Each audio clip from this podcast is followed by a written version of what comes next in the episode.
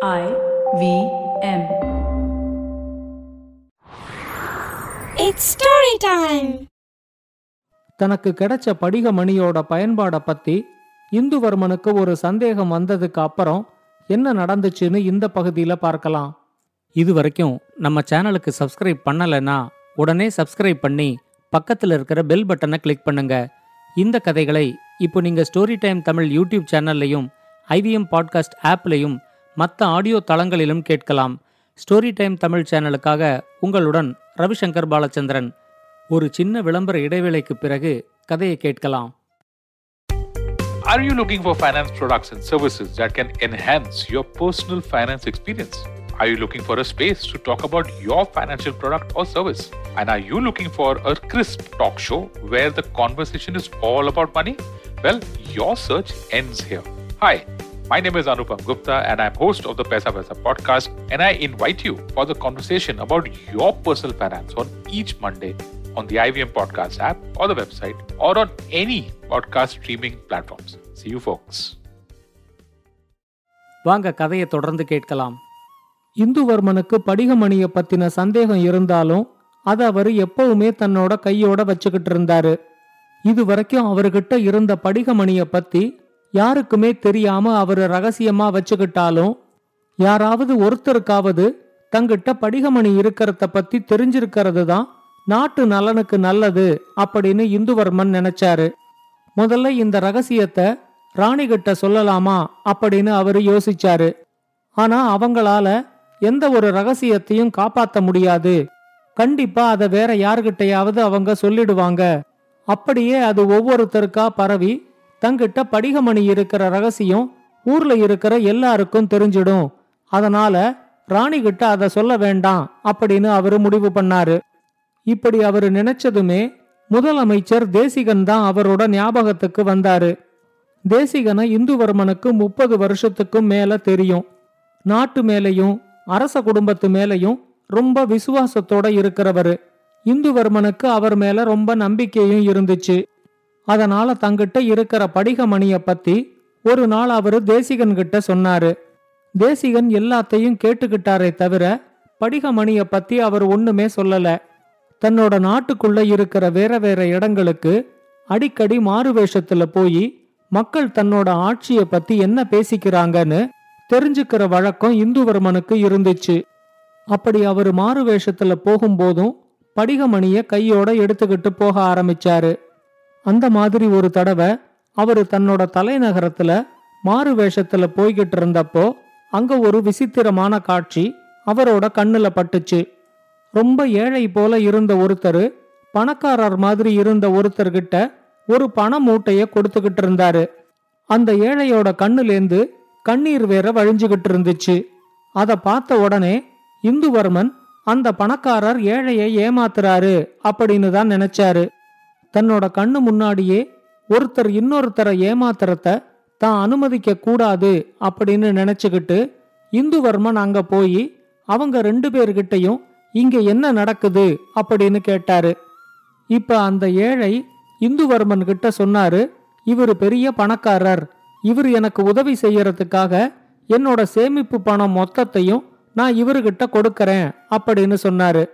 அந்த பணக்காரர் எதுவும் பேசாம இந்துவர்மனையே பார்த்துக்கிட்டு இருந்தாரு இந்துவர்மன் அந்த ஏழை கிட்ட இந்த பணக்காரர்கிட்ட நீங்க அப்படி என்ன உதவியை எதிர்பார்க்கறீங்க? அப்படின்னு கேட்டாரு. இப்ப அந்த ஏழை சொன்னாரு எனக்கு நாலு பசங்க இருக்காங்க. நான் கூலி வேலை செஞ்சுதான் என்னோட குடும்பத்தையும் நடத்திக்கிட்டு இருக்கேன் அதனால எங்கிட்ட சேமிப்பும் ரொம்ப கிடையாது. அப்போ ஒரு நாள் எங்க வீட்டு பக்கம் ஒரு யோகி வந்தாரு. வீட்டு வாசல்ல விளையாடிக்கிட்டு இருக்கிற என்னோட நாலு பசங்களையும் அவரு பார்த்ததும் இந்த நாலு பேர்ல ஒருத்தன் மிகப்பெரிய நீதிபதியா வருவான். அதனால அவனை நல்ல குருகுலத்துல சேர்த்து நல்லா படிக்க வை அப்படின்னு சொல்லிட்டு போனாரு. ஆனா அந்த நாலு பேர்ல யார நல்ல குருகுலத்துல சேர்த்து படிக்க வைக்கணும்னு அவரு சொல்லாமலே போயிட்டாரு. என்னோட நாலு பசங்களையுமே நல்ல குருகுலத்துல சேர்த்து படிக்க வைக்கிற அளவுக்கு எங்கிட்ட வசதி கிடையாது. அதனால தான் எங்கிட்ட இருக்கிற சேமிப்பு பணத்தை இந்த பணக்காரர்கிட்ட கொடுத்து என்னோட நாலு பசங்கள்ல யார் மிகப்பெரிய நீதிபதியா வருவாங்கன்னு கண்டுபிடிச்சு சொல்ல கேட்டுக்கிட்டேன் அப்படின்னு சொன்னாரு. இந்துவர்மன் உடனே அந்த பணக்காரர்கிட்ட ஏழை கொடுத்த பண மூட்டைய வாங்கி மறுபடியும் ஏழை கிட்டயே கொடுத்தாரு. நாலு பேர்ல யார குருகுலத்துல சேர்க்கறதுங்கிறத கண்டுபிடிக்கிறதுக்காக உங்க வாழ்நாள் சேமிப்பை நீங்க செலவு பண்ணணுங்கிறது கிடையாது. நானே உங்களுக்கு உதவி செஞ்சு நாலு பேர்ல யார் மிகப்பெரிய நீதிபதி ஆவாங்கன்னு கண்டுபிடிச்சு சொல்றேன். என் கூட வாங்க அப்படின்னு அந்த ஏழையையும் கூட்டிக்கிட்டு அவரோட குடிசைக்கு வந்தாரு. இந்துவர்மன் அந்த குடிசை வாசலுக்கு வந்தப்போ அங்க ஒரு வேடிக்கையான சம்பவம் நடந்துகிட்டு இருந்துச்சு. அந்த ஏழையோட நாலு பையன்களுமா சேர்ந்து ஒரு மண் பொம்மைய செஞ்சுக்கிட்டு இருந்தாங்க. அந்த மண் பொம்மை ரொம்ப அழகான ஒரு உருவத்துல வந்துகிட்டு இருந்துச்சு. அதை பார்த்த எல்லாருமே இந்த மண் பொம்மைய நல்ல விலைக்கு விற்க முடியும் அப்படின்னு அந்த நாலு பசங்களையும் உற்சாகப்படுத்தினாங்க. அவங்க நாலு பேரும் ரொம்ப கவனமா அந்த மண் பொம்மைய செஞ்சு முடிக்கிற நேரத்துல பக்கத்து வீட்டுல இருக்கிற ஒரு பையன் வேகமா ஓடி வந்து அந்த மண் பொம்மை மேல விழுந்து அதை உடைச்சிட்டு அங்கேருந்து ஓடினான். அதை பார்த்த உடனே ஏழையோட நாலு பையன்களுக்கும் ரொம்ப கோபம் வந்துருச்சு. அந்த பையன் பின்னாடியே ஓடி அவனை துரத்தி பிடிச்சு இழுத்துக்கிட்டு வந்தாங்க. மண் பொம்மைய உடைச்ச அவனுக்கு என்ன தண்டனை கொடுக்கலாம் அப்படின்னு அவங்க நாலு பேரும் ஒருத்தருக்குள்ள ஒருத்தர் பேசிக்கிட்டாங்க. தனக்கு என்ன தண்டனை கிடைக்க போகுதோ அப்படின்னு தெரியாம பொம்மைய உடைச்ச பையனும் பயந்துகிட்டே அங்க நின்னுகிட்டு இருந்தான். அந்த ஏழைக்கு உதவி செய்யறதுக்காக அங்க வந்த இந்துவர்மனுக்கு இந்த சண்டை ஒரு ஆர்வத்தை கொடுத்துச்சு. அந்த நாலு பேரும் இந்த வழக்கை எப்படி கையாள்றாங்கன்னு பாக்கறதுக்காக இந்துவர்மன் அங்கேயே இருந்து அவங்க நாலு பேரையும் கவனிச்சுக்கிட்டு இருந்தாரு. அப்பதான் அவருக்கு அந்த யோசனை வந்துச்சு. தங்கிட்ட இருந்த படிகமணியை எடுத்து அவரு தன்னோட கையில வச்சுக்கிட்டு அந்த ஏழையோட முதல் பையன்கிட்ட இந்த பையனுக்கு நீ என்ன தண்டனை கொடுக்கலான்னு நினைக்கிற? அப்படின்னு கேட்டாரு. உடனே அந்த பையனும் பொம்மைய உடைச்ச பையன் மேல இருந்த கோபத்துல இவனுக்கு நூறு சவுக்கடிகள் கொடுக்கறது தான் சரியான தண்டனை அப்படின்னு சொன்னான்.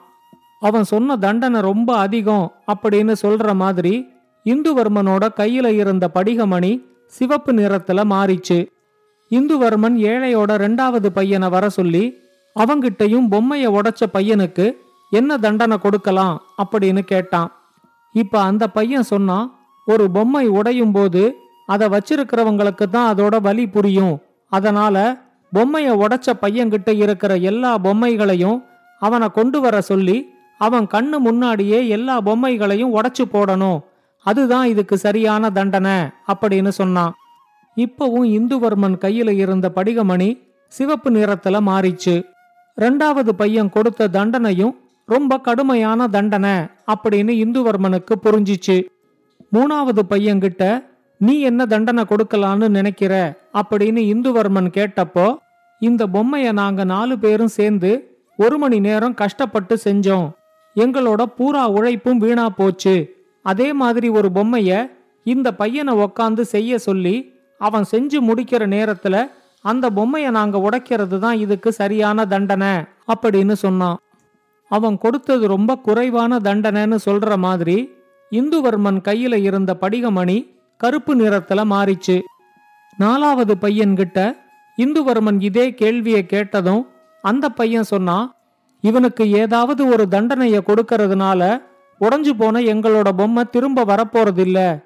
அதனால இந்த பையன் செஞ்ச தவற அவனே உணர்ந்துக்கிற மாதிரி செய்யணும். இந்த சூழ்நிலைக்காக கோபத்தை வெளிப்படுத்தாம அத பொறுமையா அவனுக்கு எடுத்து சொன்னாலே அவன் புரிஞ்சுக்குவான். இனிமே இத மாதிரி தவறு நடக்காம அவன் பாத்துக்குவான். அதுதான் அவனுக்கு சரியான தண்டனை அப்படின்னு சொன்னான். அந்த பையன் சொன்னதை கேட்டதும் இந்துவர்மனோட கையில இருந்த படிகமணி மஞ்சள் நிறத்துல மாறிச்சு. இந்துவர்மன் கைக்கு படிகமணி வந்த இந்த ஆறு மாசத்துல அது முதல் தடவையா மஞ்சள் நிறத்துல மாறுறத அப்பதான் இந்துவர்மன் கவனிச்சான். இந்த கடைசி பையன் கொடுத்த தண்டனை தான் சரின்னு படிகமணியே சொல்லிடுச்சு. அதனால இந்த நாலு பேர்ல யாரு மிகப்பெரிய நீதிபதியா வருவாங்கங்கிறது இப்ப தெளிவா தெரிஞ்சிடுச்சு அப்படின்னு நினைச்சுக்கிட்டு இந்துவர்மன் தன்னோட மாறு வேஷத்தை கலைச்சு தான் யாருங்கிறத அந்த ஏழை கிட்ட சொன்னான். அந்த ஏழையோட வாழ்வாதாரத்துக்கு நிறைய பொருளுதவிகளையும் செஞ்சுட்டு இந்த நாலாவது பையனை தன்னோட செலவுல ஒரு நல்ல குருகுலத்துல சேர்த்து படிக்க வைக்கிறதா வாக்குறுதியும் கொடுத்துட்டு அந்த பையனையும் கூட்டிக்கிட்டு அரண்மனைக்கு திரும்ப வந்தான். அரண்மனையில இருந்த முதலமைச்சர் தேசிகன் கிட்ட இந்த பையன் மிகப்பெரிய நீதிபதியா வருவான். இன்னைக்கு சிறுவர்களுக்குள்ள நடந்த ஒரு சின்ன வழக்குல இவன் சொன்ன ஒரு தீர்ப்புக்கு படிகமணி மஞ்சள் நிறத்துல மாறினத நானே பார்த்தேன் அப்படின்னு சொன்னாரு. தேசிகனும் அந்த பையனை பாராட்டி அவனோட உயர் கல்விக்கு வேண்டிய எல்லா ஏற்பாடுகளையும் செஞ்சாரு. அவரு ராஜா கிட்ட சொன்னாரு நீங்க வச்சிருக்கிற படிகமணிக்கு தானா தீர்ப்பளிக்கிற சக்தி எதுவுமே கிடையாது. இந்த நாட்டுல இப்ப இருக்கிற சட்ட திட்டங்களுக்கு உட்பட்டு ஒரு குற்ற செயலுக்கு நீங்க தண்டனை கொடுக்கும்போது அந்த தண்டனை அதிகமா இருக்கா சரியா இருக்கா இல்ல குறைவா இருக்கான்னு மட்டும்தான் அதால காட்ட முடியும். இப்ப உதாரணத்துக்கு நீங்க தெருவுல ரதத்துல வரும்போது உங்க ரதம் யார் மேலையாவது மோதி அவர் இறந்துட்டா உங்க ரதத்தை ஓட்டுறவர் தான் குற்றவாளி அப்படின்னு நாம சொல்றோம். ஆனா ரதத்தோட அச்சு முறிஞ்சு அதனால அவர் இறந்திருந்தா அதை ஒரு விபத்துன்னு சொல்றோம். அதே நேரத்துல ஒருத்தர் மது மயக்கத்துல உங்க ரதத்து முன்னாடி வந்து விழுந்து உயிரை விட்டிருந்தா உயிரை விட்டவர் மேலதான் தப்புன்னு நாம சொல்றோம். நடந்த சம்பவம் ஒண்ணுனாலும் சூழ்நிலைக்கு தகுந்த மாதிரி யார் மேல தவறுங்கிறத சட்டம் தான் முடிவு பண்ணுது. நீதிபதிகள் அதை விசாரிச்சு தீர்ப்பு கொடுக்கும்போது அவங்க கொடுக்கற தண்டனைக்கு படிகமணி சிவப்பா மாறாம மட்டும் நீங்க பாத்துக்கிட்டா போதும். எந்த குற்ற செயலுக்கும் தண்டனை அளிக்காம இருக்கக்கூடாது. அதே நேரத்துல அந்த குற்ற செயலுக்கான தண்டனை ரொம்ப கடுமையாவும் இருக்கக்கூடாது. அதை உறுதிப்படுத்திக்கிறதுக்கு மட்டும் இந்த படிகமணியை நீங்க பயன்படுத்தினா போதும். இந்த படிகமணி சிவப்பா மாறாத வரைக்கும் நீங்க கொடுக்கற தண்டனைனால உங்களுக்கு பாவம் வந்துடும் அப்படின்னு நீங்க பயப்பட தேவையில்லை அப்படின்னு சொன்னாரு.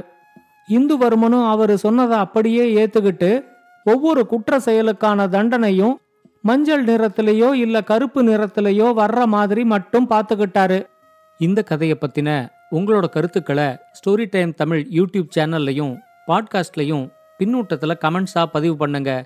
இது மாதிரி பல பாட்காஸ்டுகளை கேட்க ஐவிஎம் பாட்காஸ்ட் டாட் காம் இணையதளத்துக்கு வாங்க. இல்லை ஐவிஎம் பாட்காஸ்ட் ஆப்பை டவுன்லோட் பண்ணுங்கள்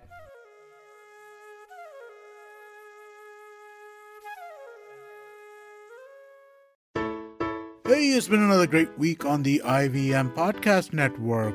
On the Wire Talks, it's all about the Beatles. Oliver Kraske, author and freelance editor who has closely worked with the famous band in the past, tells Siddharth why they're so loved even today.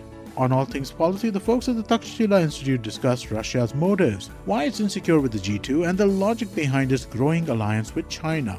On Pesa Vesa, Anupam is joined by Nikhil Agarwal. He is the co founder and CEO of Grip Invest, and they discuss the working of lease and inventory finance in India. The Simplified Gang speaks to author Suman Srivastav about her new book, Don't Beg, Inspire. And on the Filter Coffee podcast, Surya Swapna, founder of Kathavani, talks to Karthik about mythological storytelling for children.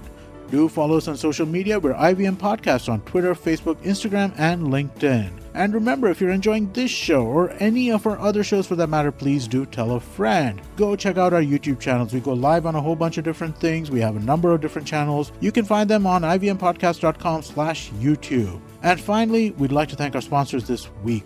Cred, Bank of Baroda, CoinSwitch Kuber, Intel, and Oxfam India. Thank you for making this possible. Have you ever wondered where the business world is headed? How the ways in which we create, market, and sell to consumers will evolve? Or if we'll ever go back to wearing pants while working? For answers to all of this and more, tune into Advertising is Dead with me, Varun Dugirala. Every Tuesday, as I talk to entrepreneurs, leaders, and change makers from across business, media, marketing, and beyond. You can catch all episodes of Advertising is Dead on the IBM Podcast website, app, or wherever you get your podcast from.